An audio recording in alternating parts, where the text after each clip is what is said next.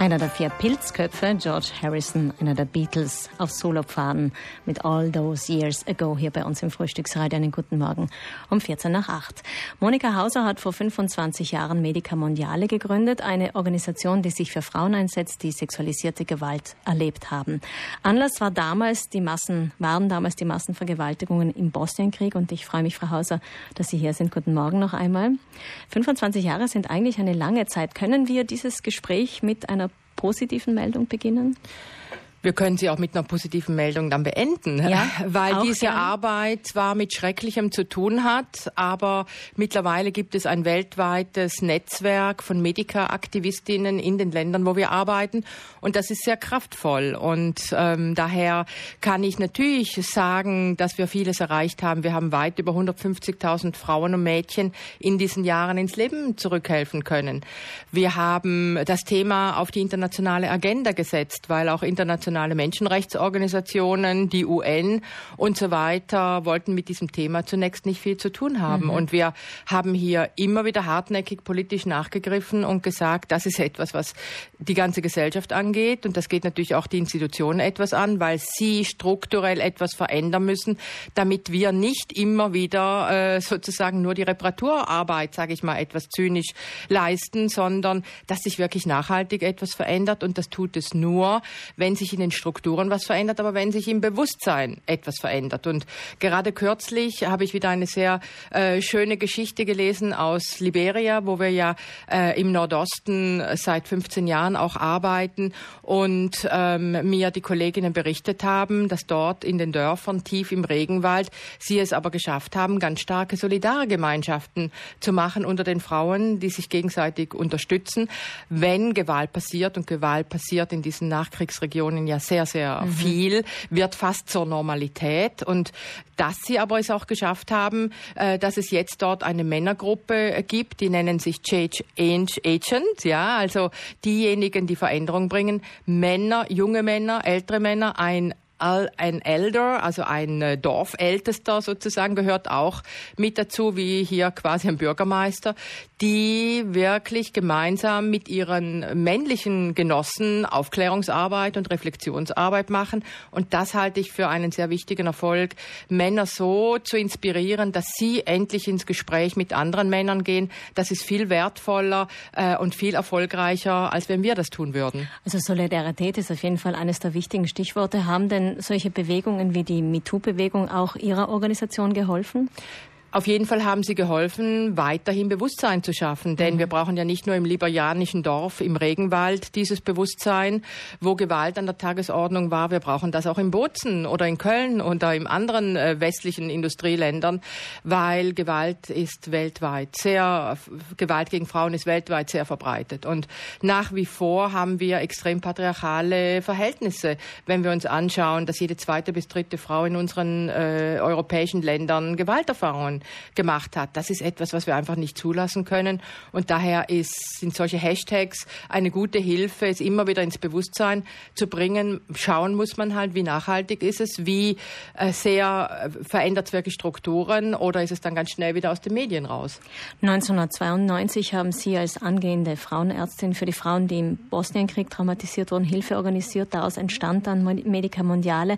Aber Sie selbst sind mit dem Thema ja schon viel früher in Kontakt gekommen über ihre Oma im Finchgau, die ihnen von ihren Erlebnissen mit dem eigenen Mann erzählt hat, von den Soldaten im Zweiten Weltkrieg. Im Filmporträt, das jetzt gerade in den Südtiroler Kinos gezeigt wird, sagen Sie unter anderem, dass Sie diese Kette durchbrechen wollten. Ist Ihnen das gelungen?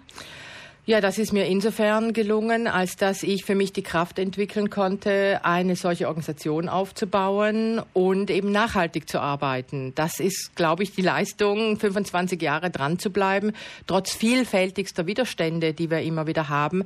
Aber ich glaube, es ist sehr wichtig, dass wir uns immer wieder über unsere biografischen Wurzeln im Klaren werden. Mhm. Und äh, wer hat im Finchgau speziell oder überhaupt in Südtirol nicht äh, Verwandte Vorfahren, Vorfahrinnen, die Gewalt erlebt haben. Das war äh, im Kontext der beiden Kriege etwas im letzten Jahrhundert, äh, was sehr weit verbreitet war, worüber aber überhaupt nicht gesprochen wurde. Und auch in der traditionellen ländlichen Gesellschaft Südtirols äh, war Gewalt äh, sehr, sehr weit verbreitet. Äh, die Dienstherren, die Bauern haben sich genommen, was sie wollten. Und die Frauen hatten ja nun wenig Schutzmöglichkeiten. Man kann sagen, da hat sich natürlich vieles verändert. Wir haben mittlerweile gute Gesetze, die Frauen schützen sollten. Wir haben Aufklärungsprogramme, wir haben Beratungsstellen. Aber wenn wir wirklich hingucken, was los ist in der Gesellschaft, dann sehen wir doch, dass Gewalt nach wie vor sehr, sehr verbreitet ist. Und ich äh, bin mittlerweile überzeugt, dass es hier auch um transgenerationelle Traumatisierung geht. Das heißt, ähm, die Gewalt, die unsere Vorfahrinnen erlebt haben, aber auch die unsere Vorfahren ausgeübt haben, diese Gewalt verschwindet ja nicht einfach mit der Generation, die dann ausstirbt, sondern diese Gewalt trägt sich weiter durch, durch Gespräche, durch Beziehungen, durch Nichtgesagtes trägt sich das weiter in die nächsten Generationen. Nur später, heute, sieht man gar keine Verbindung mehr, wenn die Menschen krank werden, wenn sie psychische Probleme haben, wenn sie drogenabhängig sind, dazu zähle ich auch den Alkohol, wenn sie ähm, beziehungsgestört sind, die Scheidungsrate ist extrem hoch, die Vernachlässigung von Kindern ist hoch und die Gewalt eben in der Gesellschaft ist hoch. Das sind alles auch Folgen, nicht nur, aber auch Folgen von nie bearbeiteten Traumata unserer früheren Vorfahren. Jetzt ähm, haben Sie gerade gesagt, es hat sich eigentlich viel verändert, aber wo sehen Sie denn die großen gesellschaftlichen Herausforderungen? Und ich möchte das jetzt gar nicht weit wegschieben, sondern wirklich bei uns hier in Südtirol mal äh, verorten. Ja, ja, da können wir wirklich bei dem Thema auch bleiben, sexualisierte Gewalt. Wie kann es eine Gesellschaft zulassen, dass jede zweite bis dritte Frau und Mädchen Gewalterfahrungen macht? Wie kann sie das zulassen? Oder was ist mit einer Gesellschaft los, die sich ihre wunderbare Natur verschandeln lässt? Und äh, da gibt es das tolle Beispiel vom Malz, wo sich die Menschen aufgemacht haben, äh, nicht mehr die Zerstörung ihrer Ressourcen zuzulassen. Dieses Beispiel wäre sehr wichtig, dass sich das, dass das sich verbreitet, denn da haben wir aktive Möglichkeiten, auch etwas äh, zu verändern und nicht mehr zuzulassen, dass die Zukunft unserer Kinder auch zerstört wird. Oder nehmen wir das Thema, wie mit geflüchteten Menschen umgegangen wird. Mhm. Das ist ein großes Armutszeugnis für uns alle hier in Europa, dass hier die Solidarität eigentlich nahezu verschwunden ist. Und ähm, wir müssten doch gerade auch äh, in Deutschland und in Südtirol äh, daran Interesse haben, dass Menschen, die Genozid, die schwerste schwerste Menschenrechtsverletzungen, die Krieg erlebt haben, dass wir sie unterstützen, weil das doch unsere eigenen Erfahrungen unserer Vorfahren sind. Und ähm, da gibt's doch auch ein tief verwurzeltes Gerechtigkeitsgefühl in uns allen. Da bin ich sehr überzeugt davon, eigentlich zu spüren, dass man hier unterstützen müsste, dass die Menschen wieder zur Ruhe und in die Kraft kommen könnten.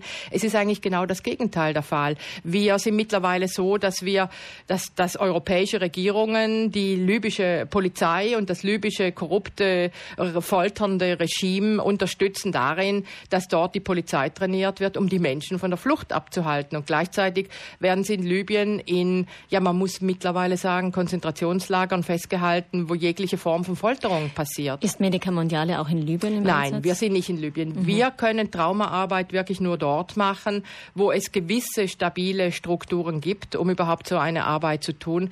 Daher verbietet es sich für uns. Aber wir machen äh, immer wieder Recherchearbeiten, um zu wissen, was sich dort abspielt und um sozusagen eine Stimme zu sein, die von diesen ähm, Geschichten berichtet. Und das sind die Menschen aber, die dann, wenn sie es schaffen, schwer traumatisiert zu uns kommen und dann dann gebietet es doch, äh, man könnte auch sagen, die christliche Nächstenliebe, ähm, hier wirklich optimale Unterstützungsangebote aufzubauen, eine gute Koordination und Vernetzung herzustellen, damit die Menschen wirklich hier aufgefangen werden können und nicht oft in den Flüchtlingseinrichtungen die Frauen wieder erneute Gewalt erleben.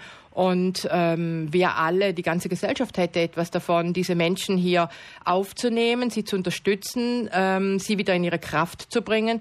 Denn äh, wir brauchen kulturelle Vielfalt. Und äh, das könnten wir auch auf diesem Wege sehr schön erreichen. Frau Hauser, ein flammender Appell für die Mitmenschlichkeit. Wir haben am Anfang gesagt, wir hören auch positiv auf.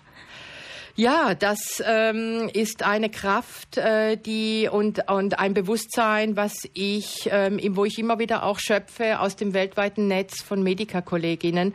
Und ich denke mir, meine afghanischen oder meine kongolesischen Kolleginnen, die arbeiten unter so gefährlichen Bedingungen und jeden Morgen stehen sie auf und wissen nicht, was passiert, weil mittlerweile die Gefahr für Aktivistinnen, die Menschenrechte, die Frauenrechte, die feministisch arbeiten, die das verteidigen, sehr in Gefahr sind. Und da ist es doch für uns, muss das doch ein Auftrag sein, dass wir hier in unseren völlig gesicherten, geschützten Möglichkeiten hier wirklich äh, unseren Mund aufmachen, unsere Meinung sagen und dafür kämpfen, dass kulturelle Vielfalt eine Selbstverständlichkeit hier ist. In diesem Sinne waren Sie heute auch bei uns. Dankeschön, Monika Hauser, dass Sie mit dabei waren. Um elf findet dann die Pressekonferenz statt, wo 25 halb elf, halb, um elf, halb Verzeihung, wo 25 Jahre Medica Mondiale offiziell gefeiert wird. Heute Nachmittag äh, gibt es dann eine Veranstaltung zum Thema Flüchtlingsfrauen im Palais Wiedmann, bei dem Monika Hauser auch mit dabei sein wird. Außerdem können Sie in unseren Kinos derzeit ein Filmporträt über Monika Hauser sehen, die Gründerin von Medica Mondiale und Trägerin des Alternativen Nobelpreises von 2008. Vielen Dank, dass Sie bei uns Sehr gerne. Alles Gute. Danke.